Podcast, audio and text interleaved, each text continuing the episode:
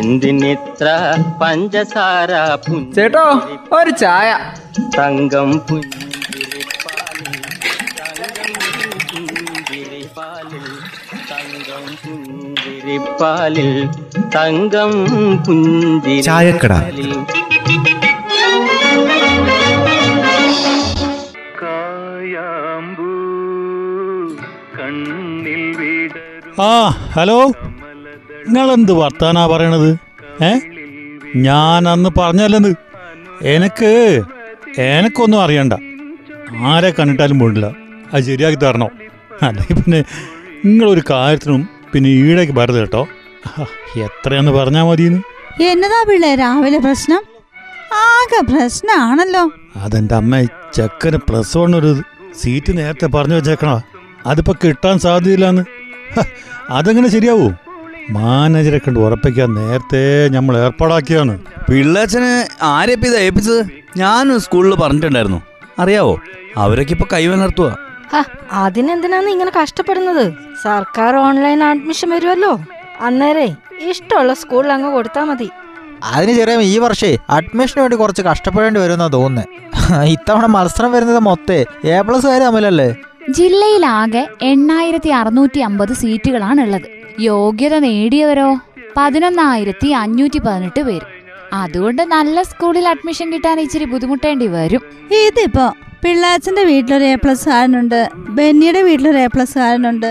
ആമേ, ഞാനേ എന്റെ വീടിനടുത്ത് ഓൻ പഠിച്ച സ്കൂളിൽ തന്നെ കിട്ടണമെന്നാ ആഗ്രഹിക്കുന്നത്. അല്ല അത് തരണല്ലോ, കാരണം ഓന് 1ാം ക്ലാസ് മുതൽ ആടല്ലേ പഠിച്ചത്. അങ്ങനെ തന്നെയല്ലേ പിള്ളേച്ച? എന്റെ കാര്യവും അങ്ങനെ തന്നെയാ.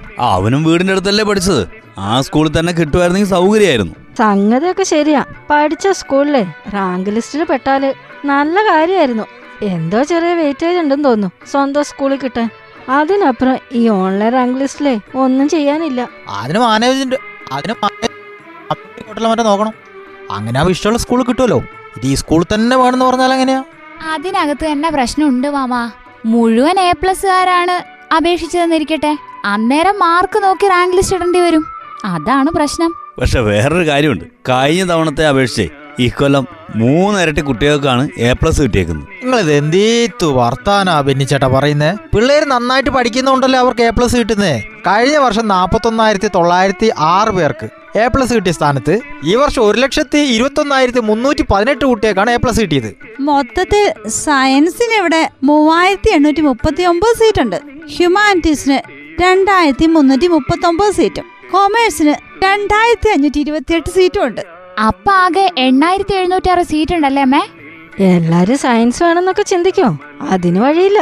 മൊത്തത്തിൽ ആലോചിച്ച് നോക്കിയാൽ സീറ്റ് ആവശ്യത്തിനുണ്ടാവും നമ്മുടെ ജില്ലയിലെ. പക്ഷെ അതല്ല വിഷയം, നമുക്ക് ഇഷ്ടമുള്ള സ്കൂളിൽ ഇഷ്ടമുള്ള വിഷയം കിട്ടണമല്ലോ. ആ അവിടെയാണ് ബെന്നിച്ചേട്ടാ മത്സരം വരാൻ പോകുന്നത്. നല്ല സ്കൂൾ അഡ്മിഷൻ കിട്ടാൻ നല്ല പണിയായിരിക്കും. മൊത്തത്തിൽ സീറ്റ് വർദ്ധനവിന്റെ ആവശ്യം വരില്ലെന്നല്ലേ ഇപ്പൊ ഒരു വിലയിരുത്തല്? ആ അത് ശരിയായിരിക്കും. മുൻ വർഷത്തെക്കാളും കുറഞ്ഞ കുട്ടികളല്ലേ ഇത്തവണ കൂടുതലായിട്ട് ജയിച്ചിട്ടുള്ളൂ. 2,551 കുട്ടികളാണ് കഴിഞ്ഞ വർഷത്തെക്കാൾ കൂടുതലായിട്ട് ഇപ്രാവശ്യം ജയിച്ചിരിക്കുന്നത്. കഴിഞ്ഞ വർഷം തന്നെ സീറ്റുകൾ ഒരുപാട് ഒഴിവുണ്ടായിരുന്നു, അതുകൊണ്ട് ഇപ്രാവശ്യം സീറ്റ് കൂട്ടേണ്ട കാര്യമൊന്നും വരില്ല.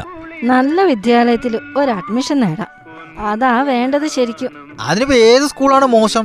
എല്ലാ സ്കൂളും നല്ലത് തന്നെയല്ലേ. എല്ലാവരും അവരവരുടെ സ്കൂൾ നന്നായിട്ട് മുന്നോട്ട് കൊണ്ടുപോകാനല്ലേ നോക്കുന്നത്.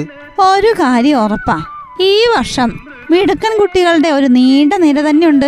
ഈ വർഷം പ്ലസ് വണ്ണില് അഡ്മിഷൻ കിട്ടാൻ വേണ്ടി നേരിടുന്ന മത്സരം ഇനി അങ്ങോട്ട് എല്ലാ മേഖലകളിലും ഉണ്ടാവും. അത് ശരിയാ. ഒരു മാർക്കിന് പുറകെ പോയാല് 5000 പേരുടെങ്കിലും പുറകിലായി പോകും. ആ കാര്യം എന്താക്കുന്നുണ്ട്, ഡീസന്റ് ആയിട്ട് മറക്കാണ്ടിരുന്നാ മതി. മിടുക്കന്മാരുടെ എണ്ണം കൂടി വരിക, അതനുസരിച്ച് മത്സരവും കൂടും. വിവേകത്തോടെ കോഴ്സുകൾ തിരഞ്ഞെടുക്കാനും കുട്ടികൾക്ക് നല്ല വഴി തിരഞ്ഞെടുക്കാനും മറ്റുള്ളവരോട് നല്ല ഉപദേശം തേടി തീരുമാനം എടുക്കാനും ശ്രമിക്കുക. ഭാവിയിൽ അത് ഗുണമാവും. എന്തിനിത്ര പഞ്ചസാര ചേട്ടോ ഒരു ചായ തങ്കം പുഞ്ചിരിപ്പാലിൽ